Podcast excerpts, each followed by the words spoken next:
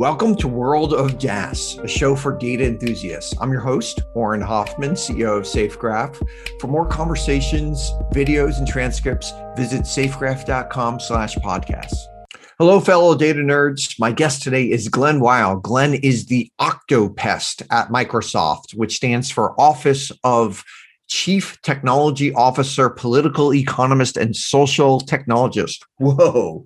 He's also the founder of RadicalxChange Foundation and author of Radical Markets, which is one of the more thought provoking books on economics. Glen, welcome to World of DaaS. Hey, Auren, it's great to talk to you. All right, I'm, I'm super excited to dive into uh, quadratic voting, and, and later we can talk about quadratic funding. So I think this is kind of like the better building block.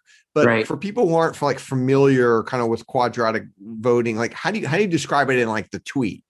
It's a system for voting where rather than getting one vote on everything, people get a pool of credits to allocate to the things they care most about.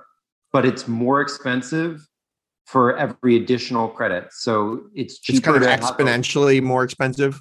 Quadratically, but yes. Yeah, uh, okay. uh, yeah. And that um, means that you it, you have more incentive to have a little bit of influence on a lot of things than a lot of influence on a few things. Okay, but if you super care about those things, then it makes sense to spend your credits for those particular exactly. types of things. And the particular reason for the quadratic is that it gives you an incentive to vote in proportion to how important things are to you. So you get everyone's votes to be equal to basically how much they care. So rather than doing the majority, you have the greatest good for the greatest number, basically. Walk me through like a credit. So, credit system, I've got a total of a 100 credits that I could vote on different issues. Let's say it's for corporate governance for a public company or something like that. Um, instead of like one share per vote for everything, I've got maybe one credit for every share that I own, and then I could spend them based on different things. Is that is that what you're imagining? Sure, and it's not even just necessarily across elections. It could even be across candidates. So you know, um, the way that we currently uh, deal with the fact that it's hard to have an election among many people is that you have some parties and they nominate someone, and you know, then there's two candidates. But an alternative would be that you could vote in favor of or against all the candidates. And you could then let the candidate that people sort of on net most support bubble to the top. And that would sort of eliminate the need for this whole primary system and focus on particular parties and, and so forth. So let, us talk about like maybe something a little bit more specific, like a shareholder vote for in a company or something like a public company or something that has a bunch of different shareholder votes. Um, some of these are like binding shareholder votes, some of them are non-binding shareholder votes. Like, how could you imagine a system like this working in that kind of like more, let's say, micro environment? Yeah. So uh, I'll give you a real example of okay. a place where it Great. is working right now, which is in uh, hackathon voting in Taiwan. So um, there's a bunch of different projects that uh, civil society groups put together to get sort of the support of the public uh, and the yep. public sector. And um, people have these credits, and rather than just like voting for the one thing they they favor or you know approval voting, whatever, they actually get to say, no, this is really important. I really want to see the public support this. This maybe a little bit, this more, uh, etc. And then they rank all of the projects based on that quadratic vote.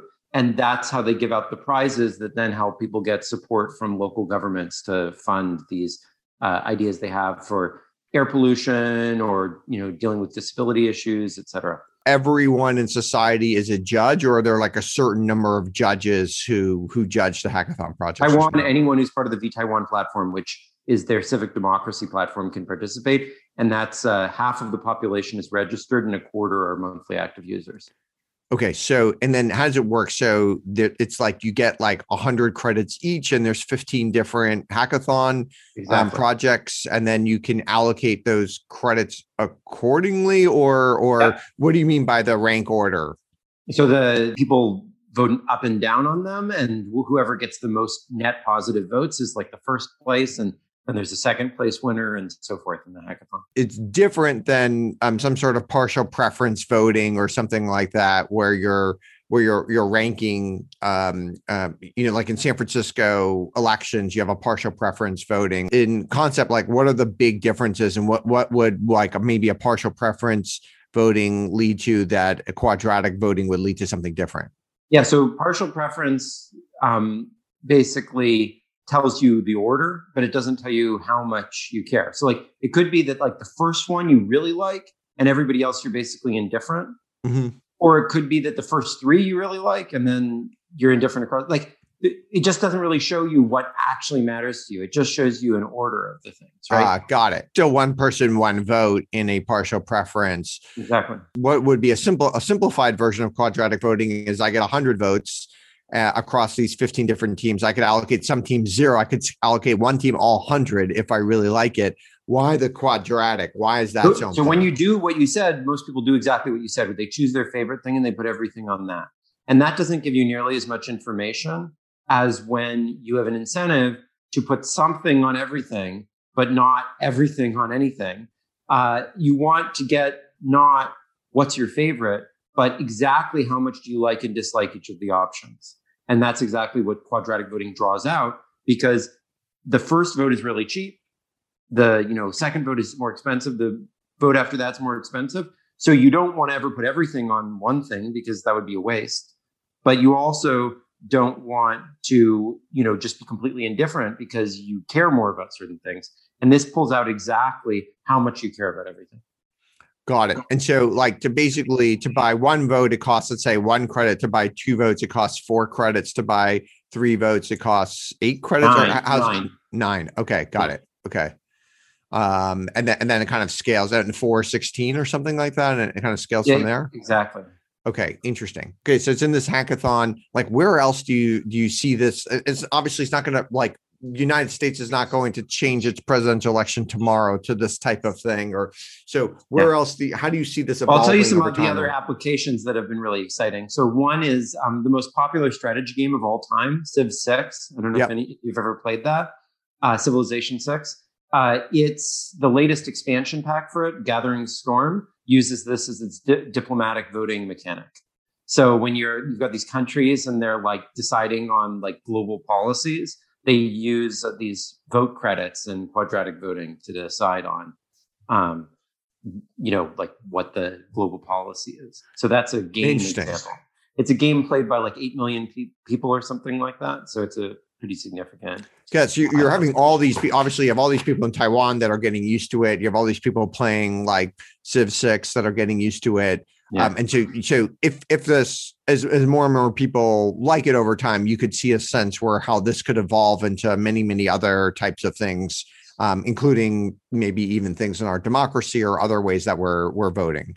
Well, the other thing I found quite remarkable about it is, and I didn't expect this honestly, we haven't had, as far as I can tell, and I'll have a counterexample, a single like negative experience where people using it like didn't think, wow, this is like an improvement over, you know, what we were doing before. Yeah. Um, so and and like that's pretty hard for anything in politics. Like politics is an area where like almost always there's like dissensus, you know? And so that's been really a fun element of it. Um, Interesting. Colorado state government has been using it for a bunch of purposes. They've been using it to allocate the state budget uh, and to do make a lot of executive branch decisions. Is there a way somehow you can bring this into like a prediction market? I, you know, prediction markets tend to work pretty well like in the middle, but as you like get to the tails, they tend to have like weird um, things that go on. Could you imagine some sort of quadratic voting in a prediction market? Absolutely, that's a great example. So it turns out that um, so when you bet in a prediction market, if you like think it's more likely, you bet on one side. If you think it's less likely, you bet on the other. But you don't actually get people's probability estimate. You just get whether they're above or below the current number, right? And so you then get, get some sort of weird weighted average of what everybody thinks, right? But you might not want a weird weighted average. You might want the median, or you might want like some other statistic, right? Of what people think. And you can't get that out of the prediction market. All it gives you is this weird weighted average. And you can actually do a quadratic scoring rule to elicit people's full probability estimate. So what you basically do is you say, you can buy from me a um, you know one dollar if this thing happens, but the amount that you pay is a quadratic cost. And it turns out then that the amount that people buy will always be their probability estimate. Now that requires some subsidies to run that market. You can't just like run that. Eh, but anyways, normal prediction markets do anyway. You need to put some liquidity in the market to make it work. But that's actually like a better way. Uh, I mean, it, it elicits more total information to use that quadratic scoring rule. Now, if you're going if you're going opposite, let's say you're having like an auction system um, you know, the classic would be like Spectrum auction, the FCC um, um, doing Spectrum auction. Like, is there some sort of way with quadratic voting where you could do a more fair Spectrum auction or, or some other type of system? Well, so quadratic voting is really for collective decisions. It's for goods yep. we all share, like information or you know, uh, elect, you know, public goods, allocating public budgets. Um, Spectrum tends to be a little bit more of a private good. It's like something that you want to allocate to one person or the other. And there's actually like a rather than quadratic voting, there's like a dual opposite system, which is this thing called the common ownership self-assessed tax or SALSA, or there's different names for it, um, which is it's not going to sound like quadratic voting, but there's a sense in which it's kind of like the opposite of quadratic voting or the reverse version. And what it is is the system where you own assets, you self-assess the value of them, and you pay a tax based on that self-assessed value but you have to stand ready to sell it to anyone at that price that you assess. And why is that? I, I understand the theory. Why is that the opposite of quadratic voting? Because, well, it, it basically it is a it it elicits truthfully that private value that you have on that thing in the same way that quadratic voting elicits a value you have on a collective good. And there's like this economic theory around the notion that money that comes out from taxes on on these private goods should be used to support those public goods. So there's a sense in which they form like a whole system uh, with each other. Okay, now now you've recently proposed a system of quadratic funding, um, and I, I, was having a little trouble kind of following it. So can you can you kind of help me walk through what exactly is quadratic funding, and then like um, where where are you trying to solve? What big problems you're trying to solve with it? Yeah. So the the idea of quadratic funding is basically like I think the spirit behind Kickstarter. So like you know, Kickstarter is supposed to be a way of crowdfunding. It's supposed to be a democratic way of funding, but the problem is it's not really that democratic because like only certain people have a ton of money to you know give to certain things and and not to others right yeah and and similarly like charity is like you know you can have a charitable funding thing but ultimately it privileges the people who have the money to give away right um quadratic funding is a system uh, like that, but that's like much more genuinely democratic in character, but not for like egalitarian reasons, but to get at the issue that motivates Kickstarter in the first place, which is that there are public goods. There are these things we share. There's, you know, someone makes some t-shirt and like, sure, I can buy it. But like the main thing is that it was created in the first place. The game was created in the first place. The open source software was created in the first place. The journalism was created in the first place, right? And in those contexts, there's what's called a free rider problem. So like yeah.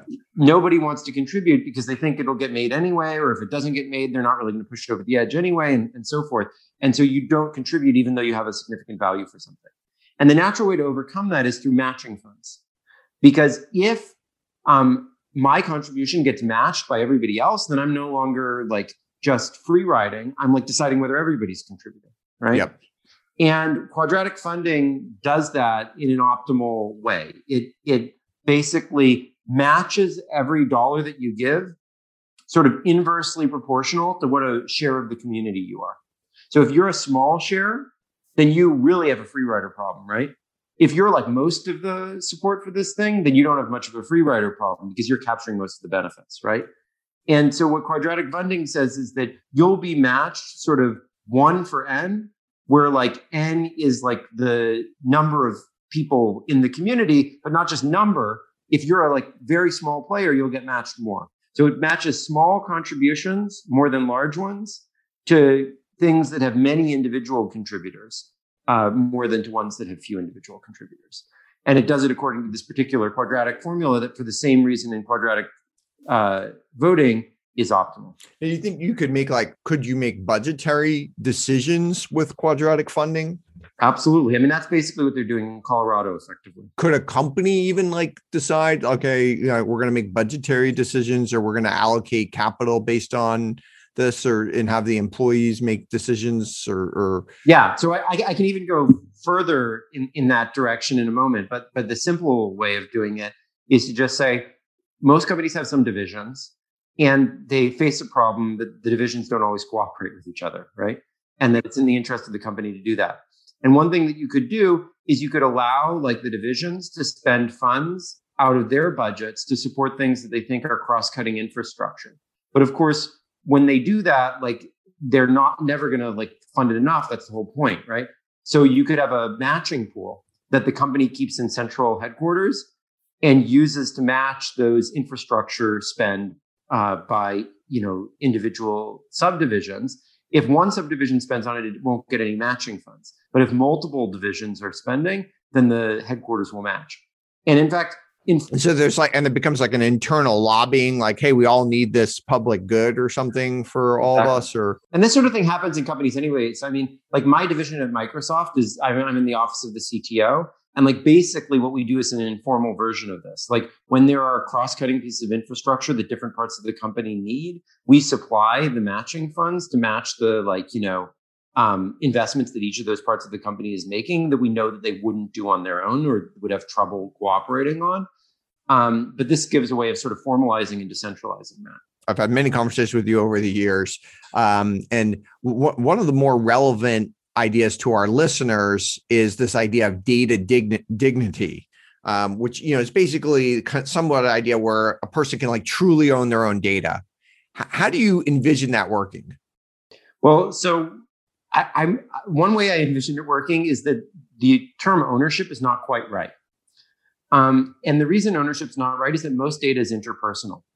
So, like this call that we're having right now is an interesting, you know, data stream but does, is it yours or is it mine? You know, mm-hmm. I mean, maybe we've signed some contract about it. Maybe it's yours and I send it to your podcast or whatever. But but the re, but the reality is most data is is not created in such a strict, strict you know contractual relationship.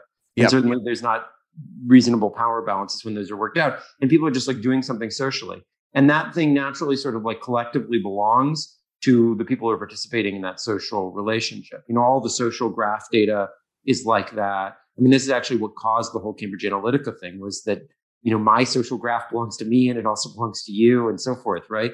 Um, and so I think that you need to have some infrastructure for that sort of collective management of those uh, data in order for there to be any meaningful concept of ownership.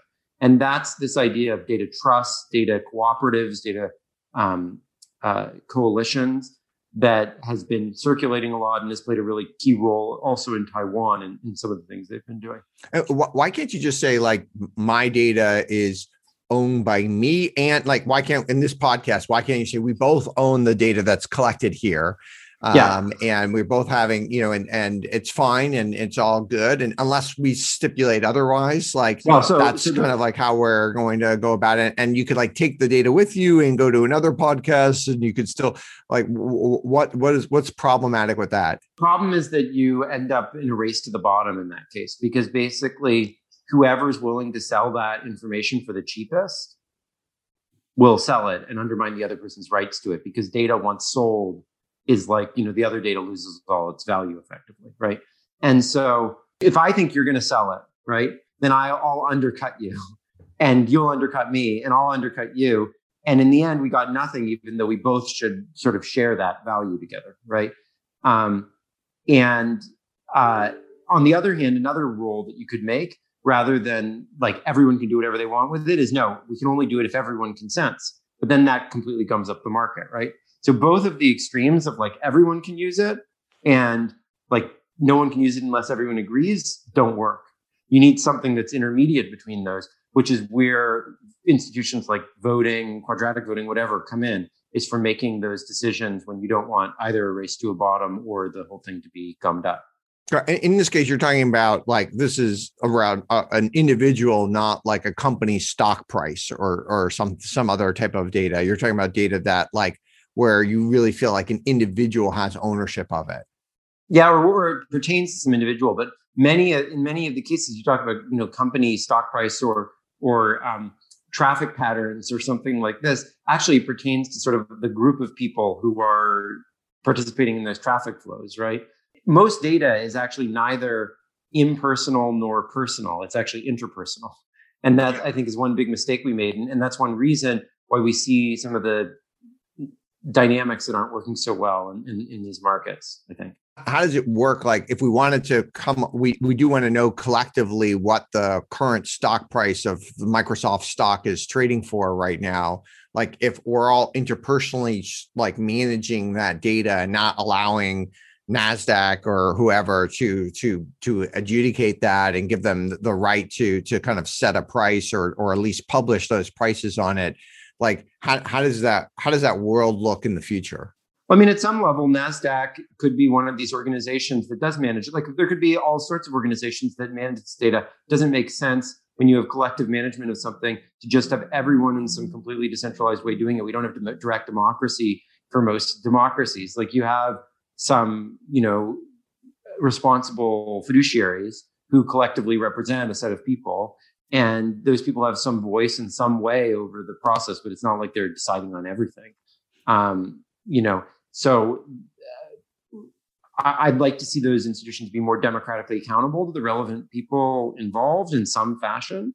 But um, ultimately, like you're going to have to have a fiduciary or manager, administrator, et cetera, of some form, or some kind of AI that represents people sort of making decisions at high throughput uh, using them. Or in Taiwan, they've been pioneering really interesting, sort of fast and efficient deliberative democracy procedures that people can opt into. So that's another potential approach. How, how, do you figure out like what the there might be certain things where you know there's these multiple parties involved, but then there's also the public that may have some sort of right to this data or at least feel like they have a right to some portion of the data to help them and it could be a very very specific piece of data um, like you know, um, let's say uh, a politician um, cheated on their spouse or something like that, and the public really feels like they have a right to know that data, even though maybe the politician doesn't want that person, you know, the the the the public to know that. How how do we how does that kind of work in these types of markets? I mean, that's a that's a great uh, question. I mean, I think it, that's almost kind of like some eminent domain type issue over data property. You know what I mean, or something. Um, yeah, I mean, I, I don't have an immediate prescriptive answer on that. I think it's probably um, somewhat analogous to what we do for public purposes for other things, whether it be taxation um, of of certain assets or you know, seizing private property for public use. Because if, if, you think of the New York Times, like it's just all it is is a data company with some prose around it, right? It's, um, I mean, presumably it's it's news, so it's it's it's publishing facts, um, and then it's got a bunch of prose around that data. Um, but but it's it's not that different from Experian in many ways. Um, it's got it's got core data that it's releasing every day, and and and maybe they make some maybe there's some sort of editorial decision about what we release and what we don't release. This we feel like is not, or this is too you know hot for national security, so we're gonna not release it, or this we don't feel like we co- corroborate it in some sort of way, so we won't release it. But they're they're ba- essentially just a data company, right? We could we could distill down like any New York Times story into a collection of facts. Well, yes, and one issue with data always is that um, what data we choose to pay attention to is as important as the values that those data take on. Like the uh, classic example is like you can look at these like you know ImageNet challenges, and there will often be like hundred categories of things um, like there's a dog and a baby, and then there's a baby dog, and like what is mm-hmm. that? You know what I mean? And so like the the the the like um, ontology that the data has uh, is is like at least as important, if not more important, than like the values within that ontology. And so what narrative does is help shape that ontology, you know? And so yep. I think the, the New York, the, like data is kind of a funny thing because you know, you and I, we're having a very high throughput conversation. We're thinking through all these issues, et cetera. But then we're going to like go off and do stuff and design systems where people are going to like in quadratic voting report a number or in your systems like report yeah. a, a like position on the earth. And it's kind of like there's a real asymmetry almost of power there, right? Like you and I have a respect for each other that we're understand. I, am not going to just say orange 17 and you're going to say back to you know me 25 degrees north by 30 you know it's like you could say that to me, but it wouldn't be the greatest conversation, right? Right. But, but like as designers, we have that high throughput. But then as observers, we other people interact with us through this very low throughput, you know, method, right? And um, anyway, uh, I, I think that that like what data really means as opposed to like overall communication is that sort of thin representation of reality you know? You've said many times like we should treat data as labor. Like we, where does that analogy hold and where does it break down? Uh, well i think it it it holds best it as like a prescription. So like the, the notion is that I think we'll get better quality data if we get people actively aware of how their data is being used and contributing. Like, I don't know if you know about the like Toyota manufacturing system and the whole Kaizen thing yep. before that and, and Deming. And they had this philosophy that if you like understand the process of production, that you'll like find problems in it and correct yep. them as you go through all them. the way, all the way through the different bottlenecks and stuff. Exactly. Exactly. And so I think that we're um, we're sort of failing in that in the current data world. We don't uh, have people aware of what's going on with their data, and therefore they're not able to provide the additional value and adjustment. So, like, there was this video that leaked out, unfortunately for Google, a few years ago, which uh, showed this notion that like they thought of your um, data as their customer rather than you know you as their customer. Uh-huh. and that like uh, basically if they wanted to know your weight rather than like asking you your weight they would just um, like design a scale that like based on what they knew about your preferences would maximally appeal to you. They would like pay for the amazon ad you know for that. And then you'd buy the scale and then like they'd have your weight you know and it would be somewhere in the terms and conditions right? And um and like you know, in some level, it sounds really dishonest and creepy and whatever. But like more, I think more important than being dishonest and creepy is that it's just like incredibly wasteful. It's like you actually knew your weight. you could have just asked you, right? And the and the thing is, there's all sorts of things like that. It's like we go and we have a bunch of pictures of birds, and then we go and have someone label them. But like the person who took the picture of bird was probably a birder in the first place. So like, why not get that person to label the data? You know what I mean? And um, the, they, just like a, it's amazing how low quality data like we put up with because people like aren't engaged with the process of designing it. Or like you know you draw um like again for like all these ImageNet type things. There you you draw in all all this information um that comes from the context often of application of the method. And then it all becomes one giant data set and then you train against the data set. But then it's like actual error on the application that it's interested in is like way higher because the overall distribution of the data was not the same as the context it came from. So not, why not like actually involve the people in the context that it came from so you get the right distribution of data so they're aware. See, it's just, it's this really weird thing where we've like sort of artificially backed into a problem of sort of surveillance when we could have had a problem of production. You know what I mean? And how do we deal? I mean, like collectively, so one thing I'm super interested in is just like data about the weather.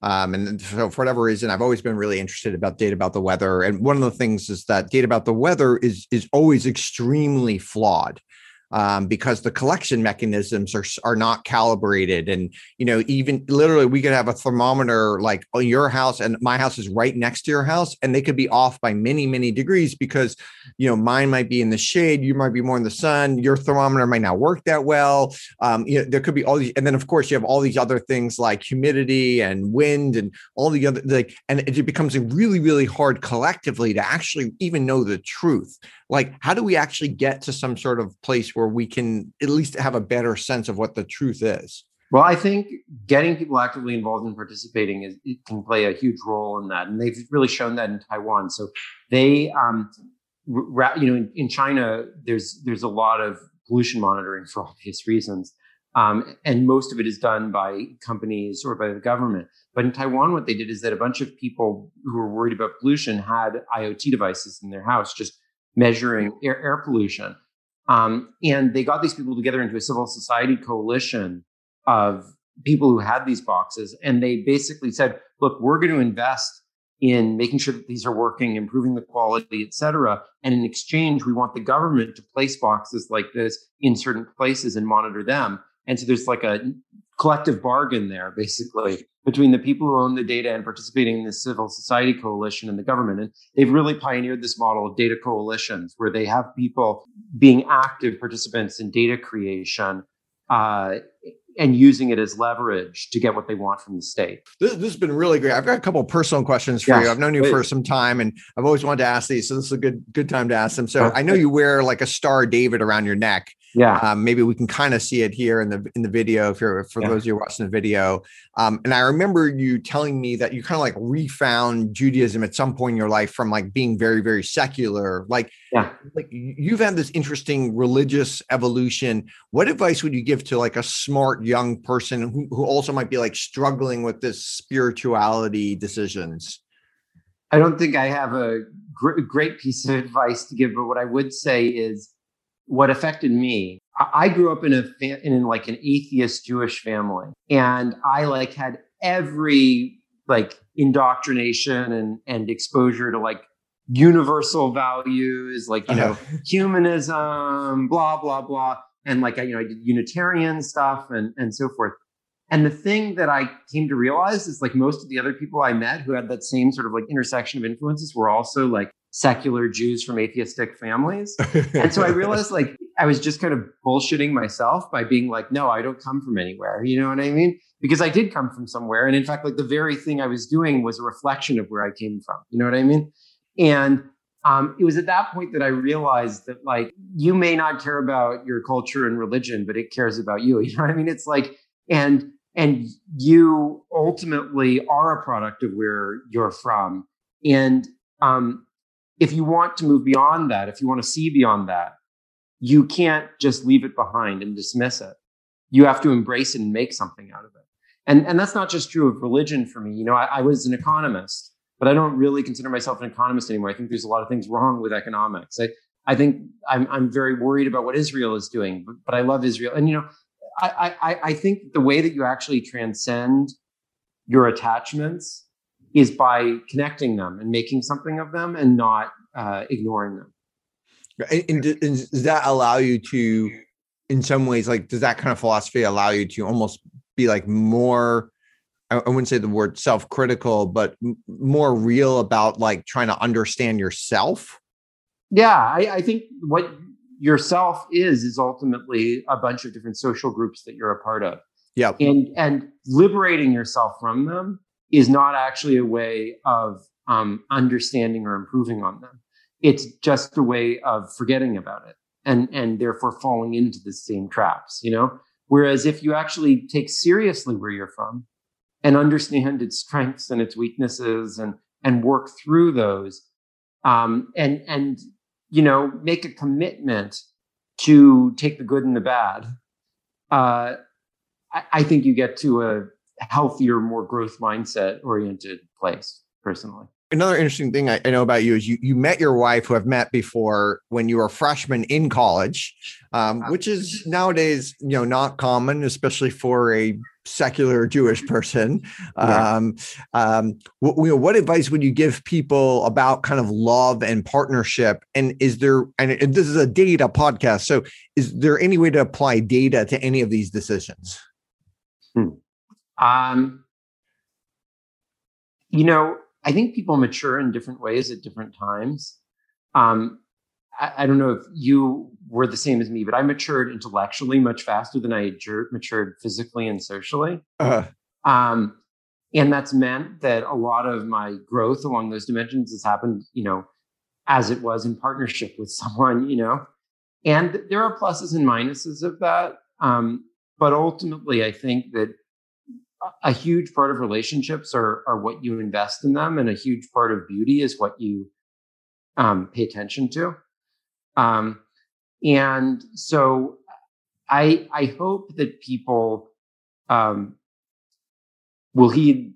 I think the data that shows that the match quality uh, may not be as important as approaching things with the spirit of looking into the other person, you know? And got, so there's um, some sort of bar. Obviously, there's got to be some sort of bar that you've got to get above for match quality. But then, in, but like once you get above that bar, maybe it doesn't matter as much, and it's the well, spirit and, of the other things that that and are really approaching things with too much of an attitude of match quality. I think um, undermines your willingness and capacity to make the investment that I think really makes things. So if you like, if you're doing some sort of quadratic voting to to get your mate maybe that's not the best strategy or something or yeah i think uh, relationships have a lot of complexity that eludes formalism. And i think that you know we should um as much as possible like aim to make our formalisms capture more and more of that richness that's you know what quadratic voting is taking a small step towards and other things i'm interested in is taking a small step towards you know in communications technology we moved from like writing, which is like the like thinnest representation of what it is to talk to someone, to this video conference, and maybe we'll move to virtual reality and whatever. And I think in more and more areas of life, we need to do that. We need to find a way to make our, you know, technologies and, and ways of interacting with each other at scale mimic more of that richness of investment and commitment and and um, you know interpersonal linkage that is possible in the type of conversations we're having, and even more in a long-term relationship. Oh, this is great. Okay, this is great. This is the last question we ask all of our guests, which is what would you have told yourself either like in college or in high school that would have saved yourself either just a ton of time or money or kind of some sort of emotional well-being? Like what advice could you, if you went to go back in time and tell Glen something, what would you have told him? So I um when I was writing my uh when I was working on my research uh initially, when I was writing my thesis and so forth, um the the two things that I was focused on were um, trying to apply machine learning in economics. This was like around 2006. So yeah. this is like before machine learning was a thing, you know, uh-huh. and um, and on uh, the possibility that like uh, financial market arbitrage would actually make things less uh, stable rather than more stable. Um, and at the time, both of those were like totally dismissed. It was like, you know, people were just laughing at like machine learning. They thought it was like, we've got econometrics, it's way better, et cetera. And, um, and the people were like, you know, the markets are doing great, blah, blah, blah. Um, and so I worked on other things. I like went down the like, you know, the, the path that got me praise because I had always been a really good student. I was always getting good grades. I want, I, I got addicted to that praise. Um, and I sort of lost like six years of time that I could have been doing the stuff that was like really meaningful for the world to doing what was getting praise, you know? And then when quadratic voting and all this stuff came along and came up with those things, those things got rejected too. But I didn't you know, at that point I was like, screw this. Like if if if the importance of my ideas is inverse to their acceptability in my field, then I'm in the wrong field. You know what I mean? And or I'm or I'm, you know, seeking praise from the wrong people. Yeah. So I, I think um, having the courage to see that vision and to turn away from praise um, from you know a particular area and and not just to in some individualistic way, but to look for outside of the narrow community that you're in and to look to the other communities and see how they would how they make sense of things. And if you're able to, I mean, because quadratic voting had found its community, it just was a different community, you know.